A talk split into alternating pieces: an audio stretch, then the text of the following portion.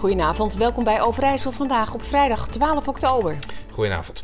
De wolf keert terug naar Nederland en hoogstwaarschijnlijk is Overijssel... Een vrachtwagenchauffeur stond vanochtend ineens oog in oog met deze wolf op de N36 tussen Almelo en Hij Koevoorde. is in 2014 het voor het laatst in Nederland gezien. De wolf die leeft rond Noordhoorn, net over de grens in Duitsland. De wolf rukt op vanuit Duitsland naar Nederland. Dat is de stellige overtuiging van boswachter André Donker. Hij is terug.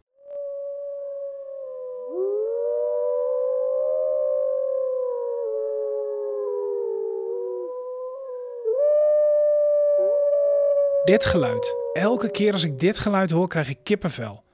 Als klein jongetje was ik al gefascineerd door de wolf. Ik had posters aan de muur, ik verslond boeken, keek videobanden, want zo oud ben ik inmiddels ook al wel. En later dvd's. En dat is de afgelopen jaren helemaal niet veranderd. Nog steeds ben ik geboeid door dit roofdier. En ik heb ze zelfs op mijn lijf laten tatoeëren. Ik heb ze ook in het echt gezien. In dierentuinen, achter een hek. En dat is niet echt de beste plek voor een roofdier. Weggestopt, opgesloten in een klein gebied. Zo'n hek doet toch af aan de ervaring. In het wild, daar waar ze horen, heb ik nog nooit een wolf gezien. En dat was decennia lang eigenlijk ook onmogelijk in Nederland. Want 150 jaar geleden werd hier de laatste wolf gedood. Maar nu hij terugkeert, wordt de kans dat ik hem eindelijk in het wild kan zien wel steeds groter. En dat spookt al een tijdje door mijn hoofd.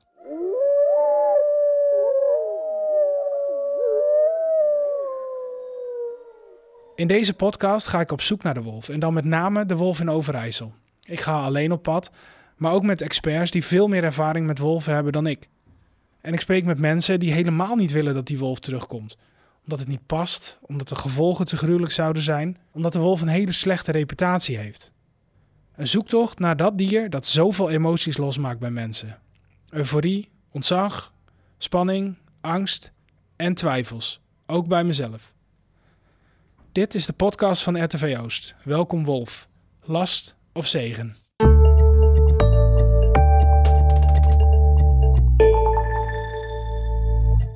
Zo'n 150 jaar geleden werd de laatste wolf in Nederland doodgeschoten. Na eeuwenlang met de natuur te hebben geleefd en dus ook met de wolf, werd het roofdier steeds meer gezien als een bedreiging voor de mens, als een concurrent.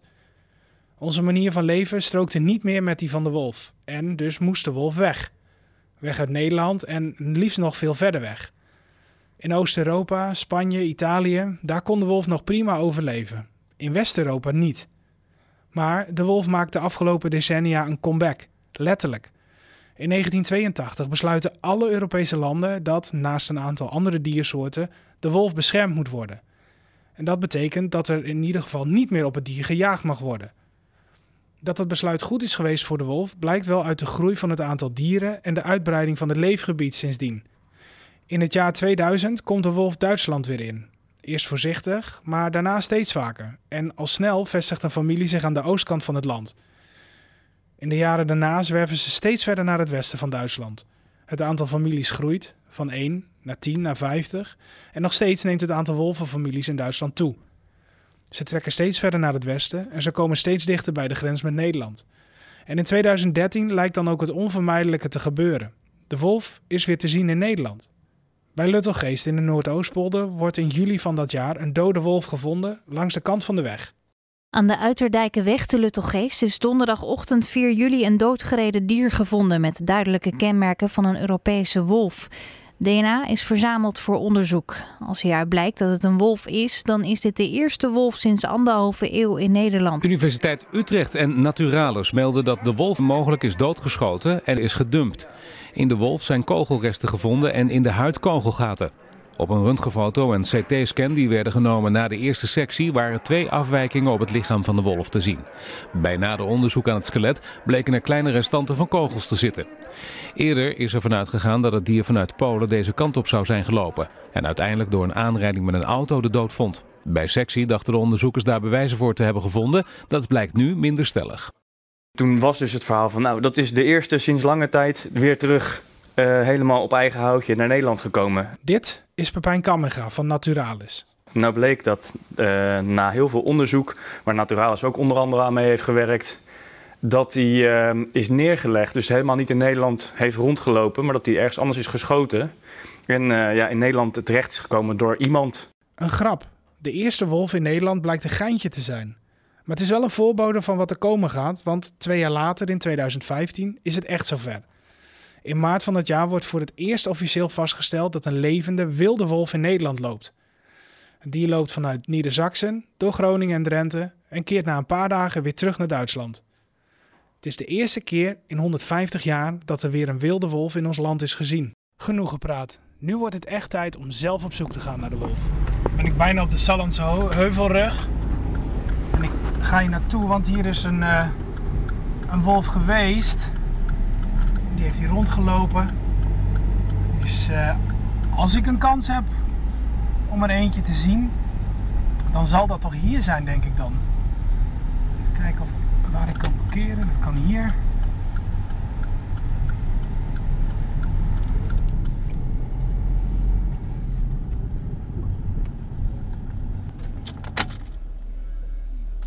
Zo. Nou, gaan we eens op zoek of we nog wat kunnen zien van de wolf die hier uh, een tijd geleden heeft rondgelopen. En uh, nou, wie weet wat we tegenkomen. Met de terugkomst van de wolf is het de vraag of ze zich in Nederland zouden kunnen vestigen. Voor- en tegenstanders kunnen het daar, ook nu nog, niet over eens worden.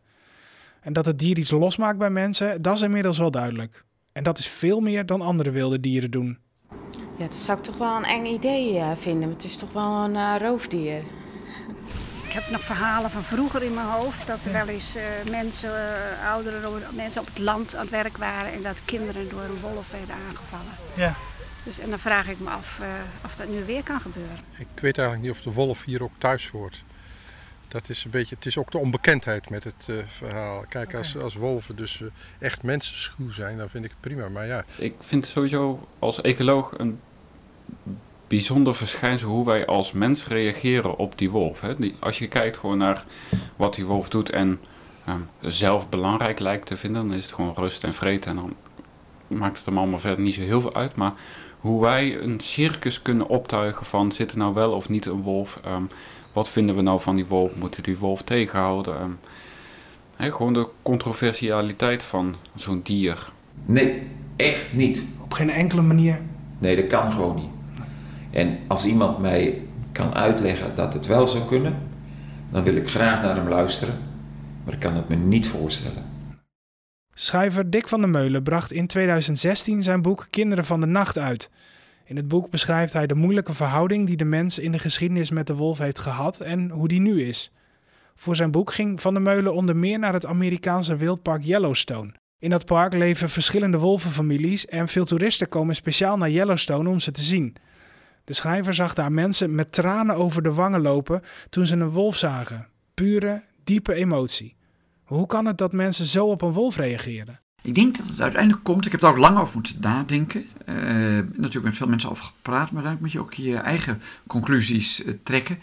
En de conclusie die ik trok is dat de mens uh, verwantschap voelt met de wolf. De wolf is een familiedier, een dier dat in betrekkelijk kleine groepen opereert, dat erg houdt van zijn familieleden, maar uh, enigszins xenofobe trekken vertoont als het op uh, vreemde wolven gaat. En dat is iets waar de mens zich wel in herkent. Wij mensen zijn ook familiedieren, wij hebben ook nog wat vrienden om ons heen, maar we zijn niet al te vriendelijk tegen wat daar een beetje daarbuiten is. En die verwantschap is er altijd al geweest. toen de mens laten we zeggen, het is niet precies bekend wanneer, maar het zal 100.000, 150.000 jaar geleden zijn geweest, dat we out of Africa de noordelijke streken betraden, Azië en Europa, en veel later ook Amerika. Toen kwamen we daar, daar, kwamen we daar de wolven tegen. Wat deden we? We begonnen niet die wolven te bejagen, zoals we in latere, ja, latere tijden hebben gedaan, maar nee, we sloten vriendschap. Uh, daar zijn archeologische sporen van. Uh, er is bijvoorbeeld spoor van, van kindervoeten met wolvenpoten in een grot aangetroffen. Maar je kunt er ook nog voor terug, kijken naar steentijdbewoners uit de recente geschiedenis. Dan kom je bij Indianen terecht en Eskimo's en dat soort gebieden. dat soort volkeren. En ook daar is eigenlijk een heel welwillende houding, bestond daar tot voor kort tegen wolven. Ehm, wij zijn de wolf, dus ja, we, zijn de, hebben wolf, we hebben toenadering gezocht. En toen is de domesticatie ontstaan van de wolf. Dat is waarschijnlijk vele malen gebeurd in de geschiedenis. Maar tot niet zo lang geleden dacht men dat de wolf werd gedomesticeerd en hond werd ongeveer 11.000 jaar geleden. Inmiddels is duidelijk dat dat ten minste 31.000 jaar geleden is gebeurd. En daarmee dus eindeloos veel langer uh, geleden dan domesticatie van schapen en, en, en, ook katten, noem maar op. Dus kortom, daar, die, die, die, er is een soort relatie lange tijd geweest. En die was goed, totdat er iets fataals gebeurde. Namelijk de mens uh, vond de landbouw en veeteelt uit. En vanaf dat moment ontpopte de wolf zich als volksvijand nummer één. Want wat deed de wolf? Die had onze schapen op. Dat deden ze uh, uh, 3000 jaar geleden en ook 8000 jaar geleden. En dat doen ze nu tot de dag van vandaag. En de sporen daarvan vind je natuurlijk terug in allerlei uh, sprookjes, maar vooral ook in oude mythes, Griekse en Romeinse zagen. En die zijn ook weer in de Bijbel terechtgekomen. Dus in het Oude en Nieuwe Testament komen bij elkaar negen of tien passages voor waar de wolf een rol speelt. Altijd negatief en altijd in combinatie met het schaap. En ja, dat is, erg kan dat niet, want de schapen in de Bijbel, dat zijn wij. En het lam, dat is natuurlijk in het Nieuwe Testament, dat is Jezus. En dan heb je daar die wolf, dat, is, dat is dus de grote vijand. Nou ja, later in de geschiedenis, in de middeleeuwen, heeft de wolf zich steeds ja, een steeds slechtere reputatie eigenlijk gekregen. Dat komt ook wel door ons dolheid en allerlei dingen. Waardoor uh, de wolf echt de duivel in persoon werd. En ja, het ergste wat je als mens kon doen in die tijd was, je, uh, was wolf worden. En daar zijn ook de weerwolven vandaan gekomen. Dus de weerwolven, dat zijn mensen die wolfachtig worden. En die dansen dan met de duivel. En de duivel is de wolf zelf. Maar hoe zit het dan met verhalen zoals die van Mowgli, het mensenkind dat door wolven werd opgevoed? Of Romulus en Remus, de broers die Rome hebben gesticht? Volgens de legende werd de tweeling, nadat hun moeder was vermoord, door een wolvin opgevoed. Romulus, de wolf van Romulus en Remus is de uitzondering. Ik dacht eerder gezegd ook hoor, toen mijn onderzoek begon, van ja, die middeleeuwen, dat is natuurlijk anti-wolf, en de christenen, dat is ook allemaal anti-wolf, joden dan ook hierbij. Maar uh, ik dacht, die Grieken en Romeinen, dat zal wel meevallen, hè? de wolf van Rome. Maar uh, nee, uh, dat is eigenlijk de enige, uh, die, de enige aardige wolf die ik uit die periode ben tegengekomen. In de sprookjes van Aesopos, die later door La Fontaine werd bewerkt. Zo, ja, nee, is de wolf altijd de slechterik in. En ook wel een beetje af en toe de, de schlemiel. Maar nee, de, de, dit is echt de uitzondering geweest. Er zijn... Op een andere manier had de wolf een iets minder negatieve reputatie. De wolf stond ook wel bekend om zijn kracht en slimheid. En in de, in, bijvoorbeeld in de Romeinse legers, uh, en ook wel in de legers van, van de tegenstanders van de van de barbaren, daar werd de wolf ook wel symbool voor krijgshaftigheid en, en, en, inderdaad uh, militaire sluwheid. Dus de wolf heeft wat dat betreft wel een iets diffuser beeld ook nog gehad in die periode, maar toch overwegend negatief. Het positief wat ik ook wel even moet noemen, wat door Wolf iets positiever is, is in de Germaanse uh, mythologieën. Hè, de, uh, Thor of Odin, hè, dus de oppergod van de, van, van, de Germanen, die uh, zich weer met wolven, dus, dus dat, dat zie je daar wel ook alweer terug. En dat is grappig genoeg weer tot een, ja, dat heeft zich weer ontwikkeld uh, in een hele andere richting op. Want toen de nazi's opkwamen in de 20e eeuw, die putten natuurlijk enorm uit die uh, Germaanse mythologieën. En met name Hitler, die zag de wolf hier wel zitten. Wat dus ook weer kwam doordat Hitler Adolf van voren heet. En Adolf is in die oud-Germaanse talen betekent edele wolf. Dus kortom krijg je dat weer uh, erbij. Maar ja, daar was ik persoonlijk niet zo blij mee. Hè, want ik ben wel een wolven...